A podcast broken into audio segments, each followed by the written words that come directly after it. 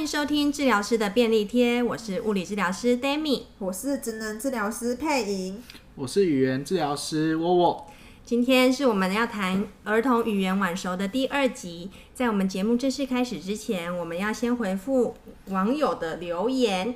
第一则留言呢，它是我们在 Apple Podcast 里面的留言，是一位 Michael Lin 先生。他说呢，此频道很受用，很推，可借由此频道了解更多幼儿发展。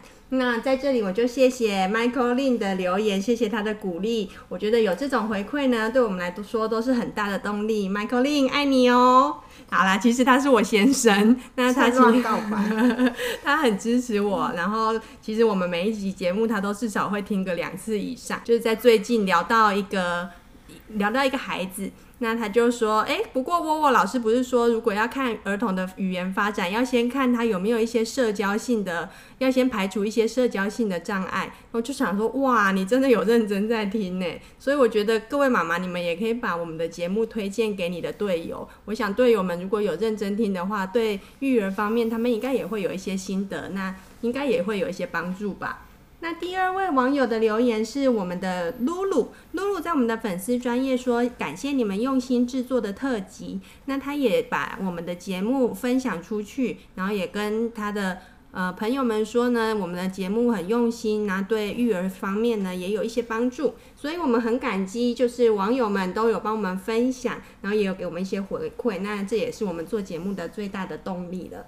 那我们就要正式进入我们今天的主题喽。我们上一集呢有聊到，我们把孩子的语言发展呢分了一些时期。那今天呢，我们要来检视一下父母自己。其实爸爸妈妈呢，在平常的日常生活表现中，我们做了一些分类。那大家可以看看自己是什么样类型的父母。但是我先说，其实什么样的类型都没有好或不好，只是呢，我们可以从。检视自己的行为，那可以做一些调整，可以帮助儿童在学习语言的时候呢，有更大的诱因或者是动力。父母的类型分成六种类型。第一种呢是主导型，主导型的爸妈呢，他会帮孩子安排好生活中的一切。那这样的父母可能常常会下一些指导棋。那我们如果观察在互动当中呢，会发现大部分都是爸爸妈妈在说话，告诉孩子说现在该做些什么，该怎么做。那举个例子好了，有些父母在跟孩子共读的时候。他就会很要求孩子一定要一页一页翻书看，哦，要照顺序。来，你看哦，我们今天要看的书是，等一下，先看封面，先看封面，宝贝，先看封面，不要先看封面，我要看的是兔子啊。先等一下再看兔子，先看封面。来，故事叫做《汤姆的服装店》。妈妈，我要看兔子啊。一起讲，要讲一次封面的内容啊。兔子啊。等一下，我们等一下就会翻到兔子了。来，我们先看第一。汤姆先生每天很早就起床了，然后你看到他起床喽，哎，不要再翻书了，先看这一页。这种爸妈呢，其实应该蛮常见的。我们在这边把它称为主导型，其实他是呃有点类似求好心切吧，他会很希望孩子都是跟随他的指示，或者在他的引导之下做事。那就是其实要提醒主主导型的父母，有时候要避免过度的控制孩子，因为有时候。让孩子在自己主导的时候，他们的学习的效果也会比较好。那也可以让孩子自己去思考现在该做什么事情。哦，这边指的是，就是如果孩子的主导性是越高的时候，其实因为他学的东西，他在玩的东西是他自己有兴趣的，那他学习的效果也会比较好一些。然后也可以去思考一下现在应该要做什么。不过刚才那个示范是有比较夸张一点，但是主导型的父母未必全然的不好。对不对？对，因为例如说，我们在教一些年纪比较小的孩子，我们必须要就是担任一些主导型的角色，告诉他说：“哎，现在这个时间点我们要做什么事情？”然后或者是说：“哎，你鞋子就要放在哪个地方？”要告诉他一些正确的生活常规。哦，你是说在建立日常常规的时候，其实这样子的主导对孩子来说反而是很规律的，他是知道自己要做什么的。对，因为有时候生活必须要有一定的顺序或者是规范。对，那我们。们就要当主导型的父母。只是说，有的时候我们不要把孩子整天的生活都是在我们的安排规范之下在过生活。有的时候呢，要让孩子自己有主导权，那那这样子孩子能够去探索更多他有兴趣的事情。对，第二种类型呢，我们称它为考试型。考试型的父母呢，经常会问很多问题，用来检视孩子的能力。来来来，宝贝，我我这个是什么啊？苹果？不是，这不是苹果，这是奇异果。苹果。奇异果，讲一次，奇异果。啊，那这个是什么？你知道吗？奇异果。这个是麦克风。如果有时候孩子要喝水的时候，也会考试。妈妈，我要喝。要讲一次，你要喝什么？要讲喝什么？喝水，对，喝水。下次讲话要要喝水要讲哦。那你要什么？你要讲的，要讲的，告诉我你要什么？哦，我要对要玩。嗯，要不是你不是要玩，要讲的更清楚一点。你要玩什么？要玩什么？哦、要玩玩。我要玩拼图。对，要讲完整，要玩拼图哦。好，那这个是什么？你知道吗？拼图里面你上次拼过了，这是什么？这个是你拼什么？你拼什么？拼，呃、你在拼。拼拼图没有，拼图里面的图案是什么？要讲要什么？这是什么？圆圆的，这是什么？我不知道哎，这是什么？苹苹苹苹苹果。对，要讲苹果。那这个呢，这个拼图里面这个是什么？这个我也不知道哎。要讲香香香香香香香的香香的什么？香不是香。香蕉，对，香蕉。哇哇，你刚好像被引导出蛮多完整的句子哎，这个效果是不是蛮好的？其实有时候问问题的确也是可以引导孩子去产生更多的语言，可是也要注意问太多问题，反而会影响孩子讲话的意愿，会造成小朋友的压力啦。对，尤其是你的问题不是他有兴趣的问题的时候，孩子会更不敢开口讲话。对，而且他会害怕他这样的回答是正确还是错的。他如果有这种疑虑，有的时候反而就不敢开口了。第三种类型呢，是娱乐型的父母。娱乐型的父母常会做一些比较浮夸的动作，或是说一些比较浮夸的话，好像在演戏一般来吸引孩子。汤姆先生每天很早就起床喽。啊，汤姆先生起床喽！起床之后，他总是会在阳台上面做运动。哎，我你看，一、二、三、四，二、二、三、四，哇，他做了好多运动哦！他还会来唱歌，还会唱，哇。唱了好多的歌哦，是不是？然后你看哦，哦，还要把胡子刮干净哦，滋，刮胡子的声音来喽，滋，然后还还会上厕所哦，嗯嗯啊啊嗯嗯啊嗯啊。好，我们刚刚看到呢，娱乐型的父母他们很爱演，所以呢，他可能会自顾自的在做自己的一些表现。那他通常呢，会讲的太多。少了把机会留给孩子的时间，那会比较缺乏让孩子呃参与活动或是跟孩子互动的机会。不过娱乐型的家长也会有一些优点，因为通常他可以制造一些比较愉快的说话的气氛，或者是比较愉快的共读的气氛，让孩子有兴趣去家长互动。对，所以其实。娱乐啊，或者是提供一些乐趣是很好的，只是我们要提醒，就是不要过度，就是你偶尔还是要看一下，哎，你的孩子有没有跟上你的表演，或者是你的孩子有没有想说什么，我们要让他有，让他把想说的话说出来。嗯。第四种类型呢是仆人型，仆人型的爸爸妈妈常常会帮太多的忙，那会剥夺孩子沟通的机会。这个状况有可能出现在，比如说小朋友要玩游戏，或者是他需要讲话的时候。父母很常会，嗯、呃，假设立场说他很需要帮忙，所以呢，帮他做了太多的事情。你这个蛋糕要这样子切哦，要这样子切哦，这样子切哦。妈妈，啊，东西要把它放上去哦，蛋糕，把它放上去，把它放上去。妈妈，妈妈，不对，不对，不对，是这样子哦，把它放上来哦。或者呢，另外一个看书的时候也会发生这样的状况。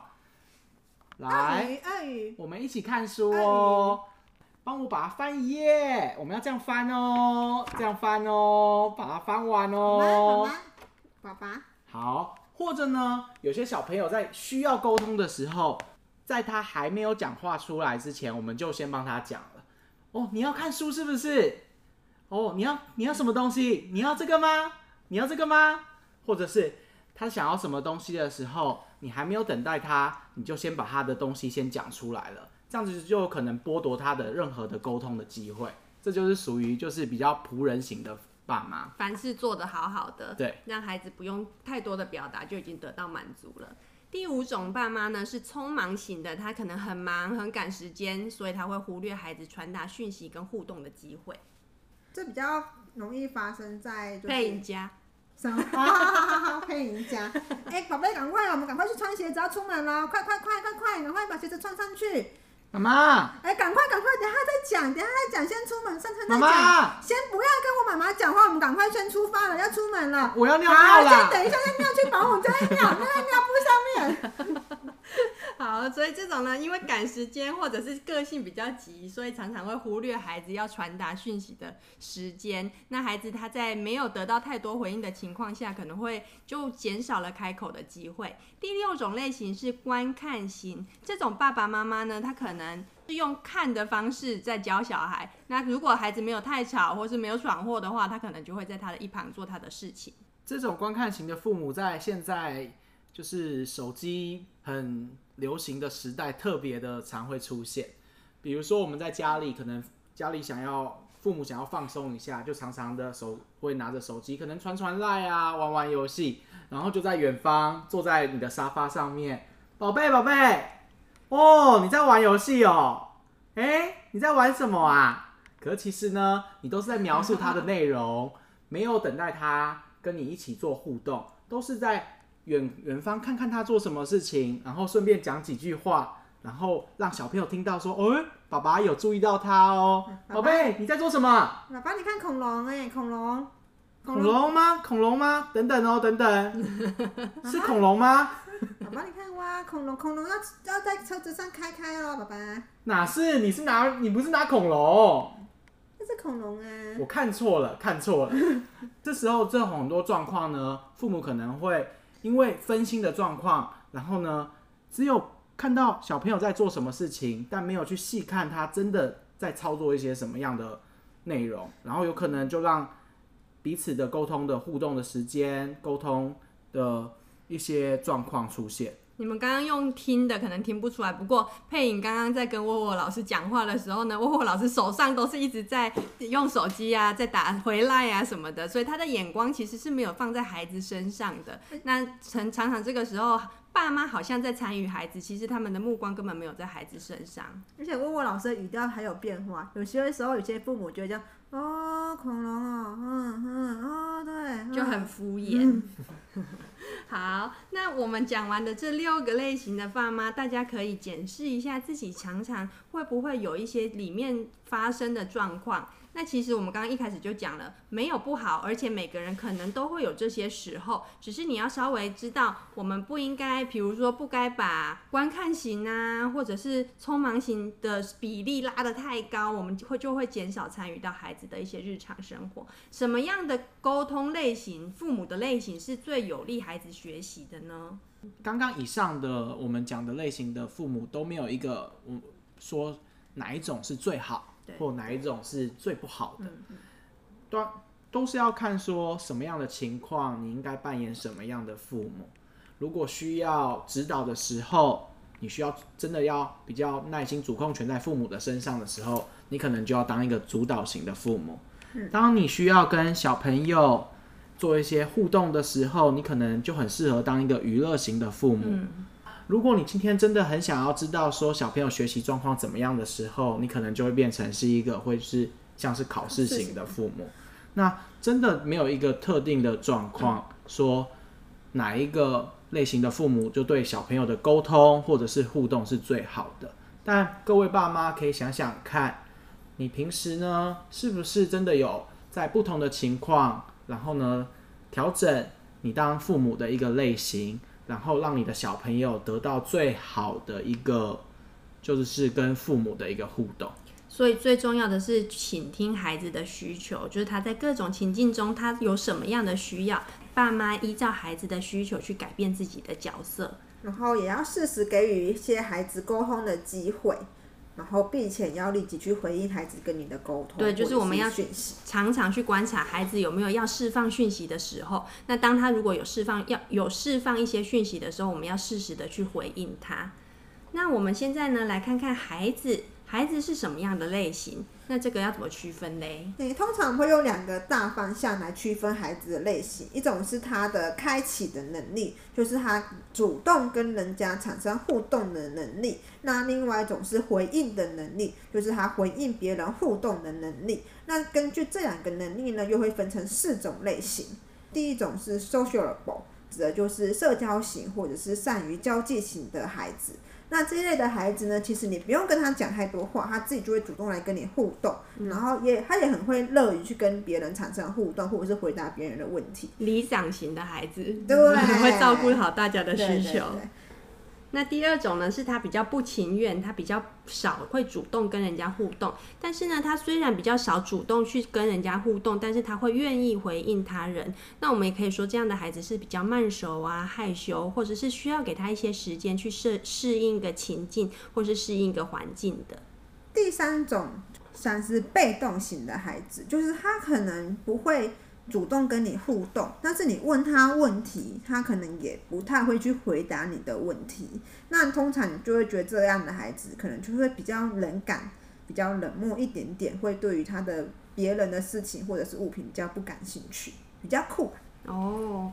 第四个呢，是他可能是比较会自顾自的玩，常常会把别人排除在他的游戏当中，或者是他比较少跟他人互动，也比较少会去回应其他人。他最喜欢的就是自己玩，他有自己一个假想的世界，那他在里面也怡然自得，很开心。但是呢，当他有特殊的需求的时候，就会跟其他人互动了。本节目由果记赞助播出，果记。蔬果鲜甜主义，鲜甜的温室小番茄和水果玉米开始采收喽！Facebook 搜寻“水果的果，季节的季，果季蔬果鲜甜主义”。哦，老师，我们为什么要把孩子分成这四种类型呢？那我们刚刚有老师有讲到，小朋友的类型呢，大概有两种能力来区分。第一种是开启。第二种是回应，那这两种能力在我们的沟通上面，其实扮演一个很重要的角色。我们一般要成立一个沟通，一定要有一个人先开启一个话题。当我们知道一个话题的时候，有人说，有人还要做回应，然后并且维持这个话题，这样子才成立沟通。嗯，因此我们小朋友啊，不同的性格会出现不同的，大概不同的类型。社交型、不情愿型、被动型、自顾自玩型，这些呢也是都是因为看看小朋友的个性，他是比较害羞呢，还是他比较主动而分类出来的。那父母可以也可以去观察自己的小朋友是什么样的类型，然后呢，针对他这个不同的类型，再给予他不同沟通上面的协助。比如说，如果今天小朋友是第二种不情愿型。较少主动与人互动，但他很愿意回应他人，比较慢熟、害羞，需要时间去热身来回应他人的互动。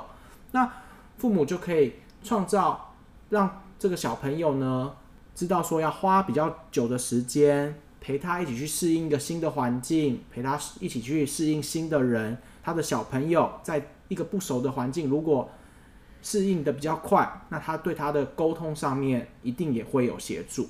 那如果今天小朋友是一个被动型的，他很少跟他别别人互动，也很少开启话题的话，周遭的人就可以扮演一个开启话题的角色，来协助他有更多的回应机会，这样也可以去促进他的沟通表现。所以呢，我们今天讲的这些不同类型的小朋友，意思是要让。父母知道说，哦，你的小朋友他的优势在哪？他有一些比较弱势的地方，我们可能要先注意到，我们可以创造这些机会，然后让他弥补一些不足的地方，来促进他的一些任何的沟通跟互动。哦，所以我们现在呢，已经检视好爸爸妈妈自己，然后我们也知道孩子大概是什么样的类型，那我们要多加强自己的哪一块？那我们现在呀，要教大家日常生活中有哪些沟通技巧。可以增加我们跟孩子的互动。首先，第一个是把机会呢，主导的机会交给孩子。那我们家长呢，尽量去跟随孩子的喜好。那其实这个就是一个很好的方式，就是可以让孩子跟你有跟你产生更多的互动。那我问个问题，例如刚刚在共读的时候啊，小孩一直想要翻页，一直想去看他想看的那一页。那这个时候，如果我们是把主导权交给孩子的时候，爸爸妈妈可以怎么做呢？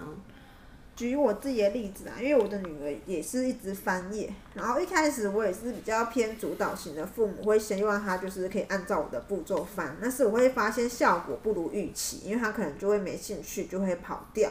那所以我就有做一些调整，然后像我们的女儿就会喜欢翻页。所以我就会先观察他翻页，我会发现说他好像翻到他有兴趣的那一页的时候，他就会停下来，然后比着那个图片，然后我就会跟着他的喜好，就会说，哎，对啊，那个是车子，哎，车子在路上跑哦，然后我就会发现女儿就会把注意力放在我身上，然后甚至有时候他就会。重复我的话讲说车子，或者是讲跑。对，因为那个车子是他喜欢的，所以他才会去指他。那我们依照他喜欢的东西去加强那些词汇的时候，他就反而更愿意仿说。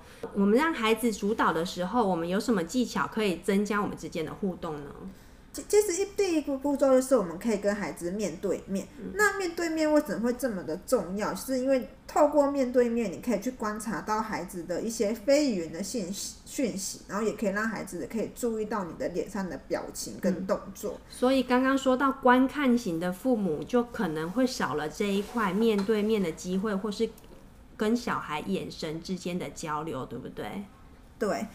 因为而且你可能就会忽略到孩子释放出的一些非语言的信息。对，面对面呢，不止呢可以像老师刚刚讲的，会有吸引到注意力，而且在沟通上面，我们在小朋友在很小的时候，其实就在发展一个叫做共同注意力的部分。我跟你互动，我跟另外一个人互动，我们两个人彼此之间，我们的注意力要放在同样的身上，或者是彼此的身上。当我们放在彼此的身上的时候，我们才会注意到别人给我们的讯息是什么，他在做什么样的事情，他拿什么样的东西，这样子也是才能成立沟通的第一个步骤。就是你跟我在沟通，我们两个要对在同一个频率上。如果你的注意力在 A，我的注意力在 B，我们根本就不是在聊同一个东西，我们就很难有良好的互动。没错。第二个的技巧呢，叫做 OWL。OWL 的英文就是 O W L，干嘛？这个发音正确吗？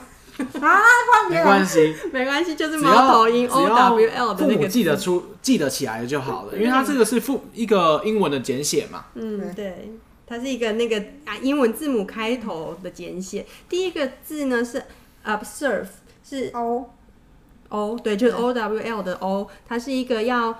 观察孩子的肢体语言，指向注视的物品。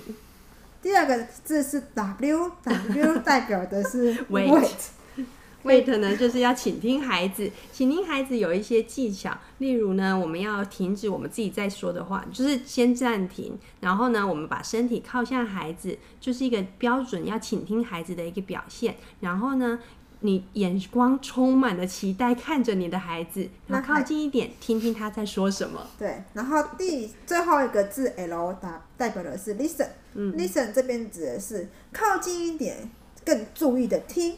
然后就算是你的孩子已经已经知道你的孩子要说什么了，也不要打断他，让他把话说完。所有的要增加孩子的沟通技巧，你一定要记得说要耐心的。要去观察，然后倾听小朋友，然后呢，注意小朋友任何一切的行为。父母要做一个很好的一个观察者，让观察自己的小朋友，他为什么会出现这样的一些沟通行为，然后呢，再趁机利用这些你解读出来的讯息，做一些未来我们会讲到一些语言技巧的提升。会在你要先知道说他为什么会有这些。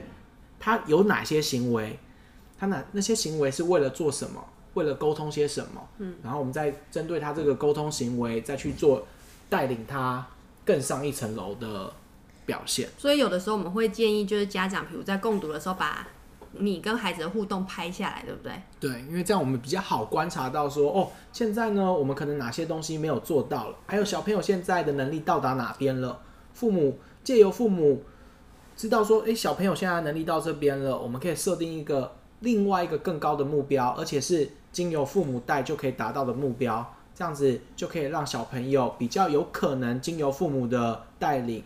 提升他的沟通的或语言的能力。对，因为有可能你在讲故事的当下，你并没有观察到孩子所有的表现，但是你把它拍下来，你回头去仔细的看的时候，那你可能会看到一些你在当时情境下没有发现的问题，或是没有看到、没有 catch 到孩子发出的疑问。那你发现了之后，你在下一次共读的时候，你可能就可以做一些调整，或者对，或者是有时候会讲太快。然后你可以透过拍影片的方式再重新看一次，你就会发现哦，你讲太快了，那下次就可以再调整一下说话的速度，或者是说故事的速度。嗯，那我们刚刚说到啊，我们要跟随孩子的引导，就是。当孩子向你表达一些事情的时候呢，你也要表现出你对孩子说的话，或是他指的东西也是有兴趣的，让孩子知道你有接收到他传达的讯息，而且啊，你也觉得好有趣哦，让他觉得哦，我我觉得好玩的东西，妈妈也觉得好玩呢，这样就是一个回应。那要如何跟随孩子的引导呢？这边有一些几点的建议。第一个就是立即回应孩子，就是回应孩子他感兴趣的内容，不是一直要孩子去看你觉得有趣的事，而是你觉得你当你发现孩子觉得某一件事有兴趣的时候，你也去参与他，然后你也跟他讨论他有兴趣的事情，那这样子呢，你们之间的互动可能就会比较多。第二个呢是参与孩子的游戏，即使呢孩子他没有真的要你跟他一起玩，但是我们也可以凑过去啊，看看孩子在玩什么，妈妈跟你一起玩好不好？妈妈也觉得。这个好好玩哦，也许我们两个可以一起玩呢。而且透过参与游戏，你可以去制造一些机会，让孩子跟你产生沟通。然后第三个的话呢，就是可以透过一些模仿、解释或者是评论来回应孩子。然后有时候你也可能会同时运用到这两种回应的方式。但是要注意是不要超过两种。你说模仿、解释、评论三种方式里面，你可能结合某两个，不要全部结合在一起哦。对，什么意思啊？沃沃老师，就是代表说，我们基本上在给予小朋友的回应的时候，你希望用模仿或者是评论的方式来让小朋友注意到的东西，嗯、他知道说大人在帮他。应该说，我们这时候。小朋友在注意的东西，你给予一个评论或一个模仿的时候，你其实在做对这件小朋友注意的事情做一个平行的谈谈话。对，就是他在注意的事情，嗯、你给予一个重新的一个解释，解释，然后让小朋友去吸收。他意思就是说，不要超过两种，意思就是你也不要讲的过于复杂。嗯，对，只要一次，只要一种的方式，让小朋友去知道说，哎、欸。我在玩的东西，爸爸妈妈在讲什么，他会听，他可能这时候就会再仿说一遍。当你讲的太过复杂的时候，其实针对比较嗯小的小朋友，他可能没有办法去学习到这么多。我们可以演练一次吗？小朋友在玩玩具的时候，对对，小朋友在，比如说我在玩玩具，我在玩火车的时候，我可能在这边只是在操作的时候，对，父母可以在旁边讲说。不不，轻枪轻枪，不不，轻枪轻枪。或者，你可以去解释说：“哦，你在玩车车哦。”但不要同时“不不，轻呛轻呛，你在玩车车哦。”不，车车好好啊，车车开的好快，就会有太多讯息一一起进来了，是不是？其实刚刚上面讲的很多东西，父母不要把它想的太难。就是简单的而言，就是你要怎么样跟，因为语言老师也常常会遇到一些状况，比如说我们准备的东西小朋友不喜欢，他不想玩，他就想要玩别的。那可是老师其实已经有设计说这堂课要教他什么东西了。那我们要继续使用他不喜欢的玩具吗？其实不会，我们就让他选，要随机应变。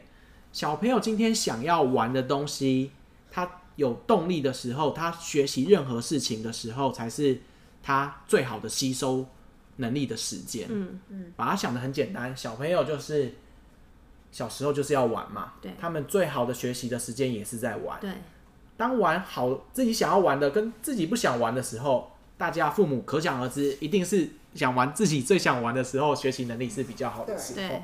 然后我这边补充说明，我们刚才提到的模仿、解释跟评论是什么意思？那模仿的话，就是模仿孩子发出来的声音来跟他互动。例如说，孩子开火车，他可能会讲“布布”，然后我们就会模仿他说：“对，布布，火车在开”之类的，就是模仿他的声音去吸引他的注意力。那解释的话，指的就是针对他的动作或者是声音，用孩子可以理解的方式跟他解释。例如说，孩子可能会说啊啊，然后指着果汁，然后你可能就会说果汁，要果汁吗？来，就是解释解释他的行为声音或行为。然后评论的话，就是可以根据孩子的一些声音或者是行为做一个简单的评论。例如说，孩子就会说好重，你就是说对，这个袋子很重，你拿不动。嗯，也这也是把他的句子加长，对不对？或者是他讲的一个词把它加长，是这个概念吗？也不是吗？评论的东西其实技巧有很多种。嗯，对。你可能就像我刚刚第一个讲的平行谈话，嗯，是最简单的就是直接讲一个他在讲的东西。他他可能在玩的时候，他就会讲一句话。对，车车车车。那我们可能就是大人家长，他可以去扩展他的话，车车跑，车车跑。或许可以延伸，延伸的意思是他讲车车，可其实他旁边还有一些其他的东西，比如说车库或者些动物，狗狗坐车车，狗狗坐车车，把刚当时的情境这些其他的元素融入你的画里面。而且我看，就是我看书上是讲说，评论也不一定是要就是孩子就是模仿你讲的话，或者是帮他把句子延长，有时候评论只是在。单纯的就是增加他对于这个世界的了解，比如说他可能就是说下雨，就是说哎、欸，对外面在下雨，就是评论这件事，那他增加对于这个单字的了解，嗯、或者是增加他对这个世界的了解，嗯、对，所以不一定要不一定要把它想成说我一定是要透过评论来延长他的句子的长度，嗯、因为评论这个词本身会觉得好像我要说孩子怎么样怎么样，对，但是其实它代表的意思不是这个，对不对？对对对。对。好，那还有最后一个就是跟随。跟随是如果孩子提出一个请求，可以再透过模仿、解释、评论、问问题等方式来回应完之后呢，再遵循孩子的要求做出回应。就是因为当孩子就是提出一个一个请求或者是一个要求，嗯、你透过就是评论啊、解释啊、模仿回应他之后，你当然就是要。遵循他的要求，给做出一些回馈。例如说，孩子跟你沟通是为了要拿糖果，嗯，那你可能就是在模仿完他的话，或者是解释完他的意思之后，那你就是要。顺着他的话去做出反应，例如说他跟你拿糖果，嗯、那你就模仿完之后，你就是可以把糖果递给他，或者是不行，对，我我们今天没有要给你吃糖果，但是你也要跟他解释说为什么不可能给他，不要在他提出要求之后，然后被打枪了，然后很受伤，他下一次可能就不想说这个这件事了。对，其实这个步骤只是要让孩子知道，说我透过沟通，我可以得到我要的东西，或者所以我下次想要的时候，我也会用这个方式，因为我是成功的。对。那他知道透过沟通，他的需求是可以被满足，或者是得到一些回应。嗯第一个技巧就是我们刚刚说的是跟随孩子的引导。那现在呢，要讲第二个技巧，就是 take turns，就是我们要跟孩子有双向的，给孩子机会，我们讲话也给孩子机会讲。那这边讲的是轮流，那它是延续性的沟通，让爸爸妈妈跟孩子之间能够产生一来一往的沟通。那在轮流的过程中呢，就可以促进孩子学习观察到其他人的言行，那他可以试着去理解啊，或者是。记忆一些东西，那接着就可以模仿。其实这个就比较像是对话的概念啊，就是我讲一句，然后丢一个话给你讲，孩子也讲一句，这样子或做一回应。然后这边要注意的是，就是我们在跟孩子对话的长度跟速度必须要符合孩子的能力。嗯、那对话的内容当然也要符合孩子的兴趣了，然后要等待孩子去接话。那就是这边，就是有时候孩子可能会不知道什么时候要跟跟你接话，嗯，然后这时候你有时候会需要 cue 他接话，嗯，那要怎么去 cue 孩子接话呢？轮替是指我们现在讲的是一来一往，你先再换我，你先再换我。对，我们先回归到轮替哦，这个这个这个能力其实是可以去训练的，嗯。而且它是慢慢发展出来的，它不一定是用在我们讲话上面。比如说我们在玩游戏的时候，扮家家酒的游戏或者是一些积木类型的游戏，都可以去试去试着跟小朋友训练轮流的一个概念。嗯，我先我先做完了再换你，你做完了再换我。这时候就是在训练说轮流的概念。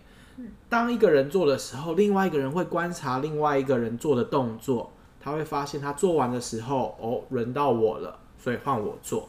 讲话也是一样，讲话会一个人先讲，另外一个人会注意听，他会听到，会注意到说，哦，这个人讲完了，讲完了，应该换我来了，然后一来一往，一来一往。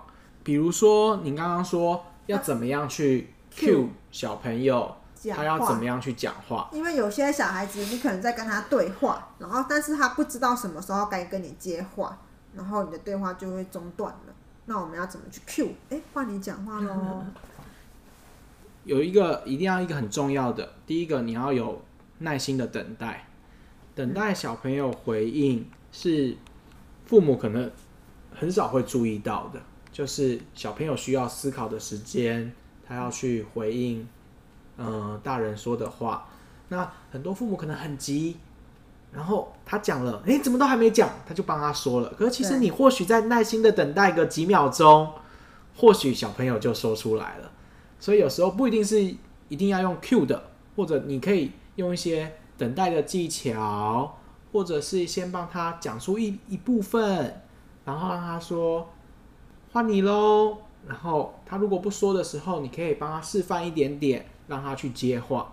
填空的方式也是一个很好的方式，去训练他回应问题的能力。嗯，对，填空的方式可以举个例子吗？比如说他像你刚刚在在演父母的时候，哦，考试型的，对你可能就会，我们不用那么的，就是很仓促的讲讲话，或者很有压力的去说。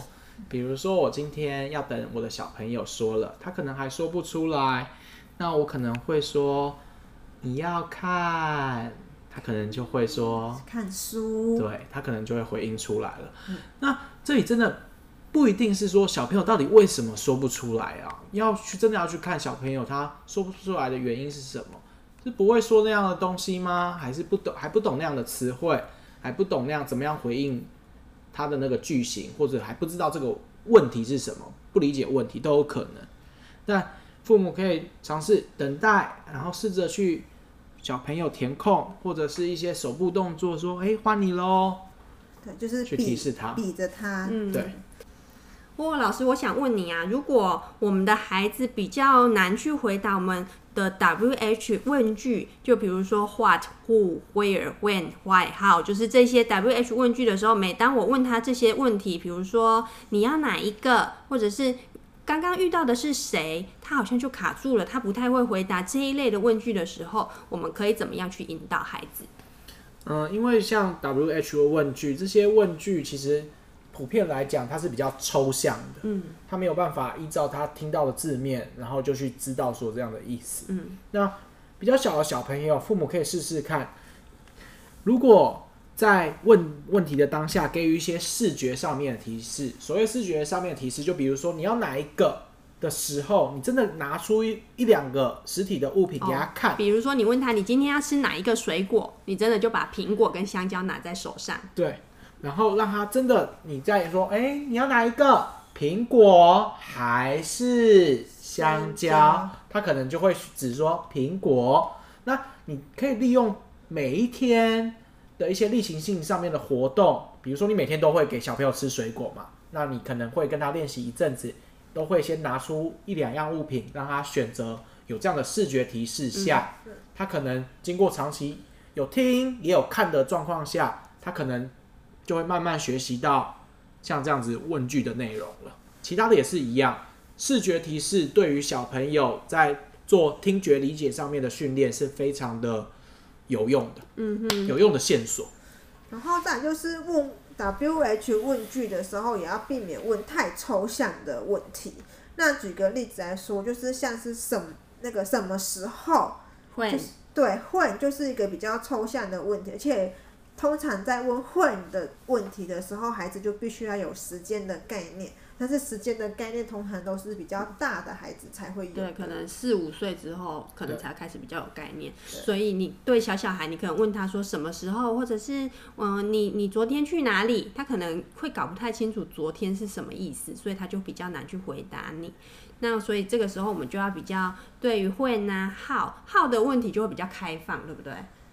就是你怎么要该怎么解决这个问题？你你要怎么办到？那这个比较大的范围的问题的话，孩子也比较难回答。而且号有点就是在问孩子的问题解决的能力。对，大部分这些不同的一些问句，其实还是有他的发展年龄的。嗯，比较小的小朋友，父母可以先问是什么？是谁？在哪？在哪里？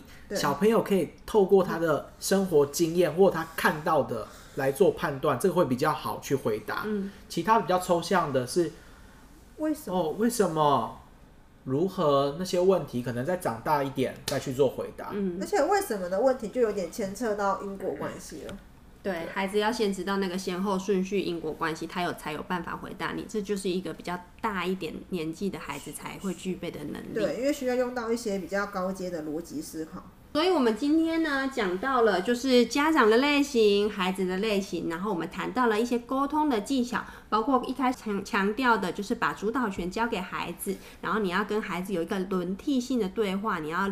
暂停一下，让孩子有回应，等孩子一下，然后再来呢，我们刚刚讨论到一些问问题的技巧，还有聆听的技巧。那希望家长呢，能够把这些技巧呢，慢慢的在日常生活中可以运用出来，然后引导你的孩子去沟通。那下一集我们会继续讨论，在日常生活中还有哪一些技巧可以引导孩子开口和你说话。那我们今天的节目就到这里，谢谢。